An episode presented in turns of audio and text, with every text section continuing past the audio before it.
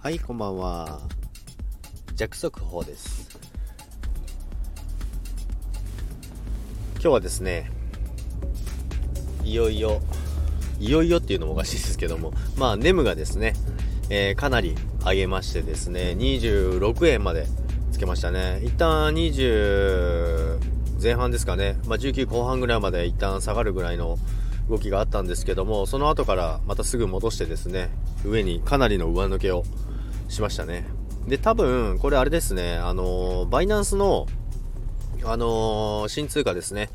ネムの新通貨、ジムの付与をしますっていうニュースですね。それによって多分、あのーまあ、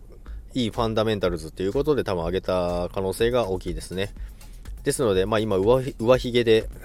えーだいぶ戻してきてますけども、まあでもどっちにしろ、チャート的にもすごいいい状況でしたので、上に行くのはいい条件が揃ってたので、それも後押ししていったのかなと思いますけども、まあこの後ですね、しっかりチャートを見ながら、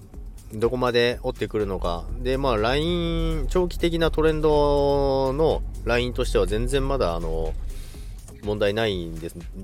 問題ないので、まだまだ上昇余地があるので、で、しっかりあの、上がってきてるので、あの、一撃でなんか吹っ飛んでいくっていう感じではないですね。まあでも上昇余地はまだまだ、まだまだです。これからです。ということでですね、えー一旦、えー着速報ということですね、ネムの状況をお伝えしました。それでは皆さん、さようなら。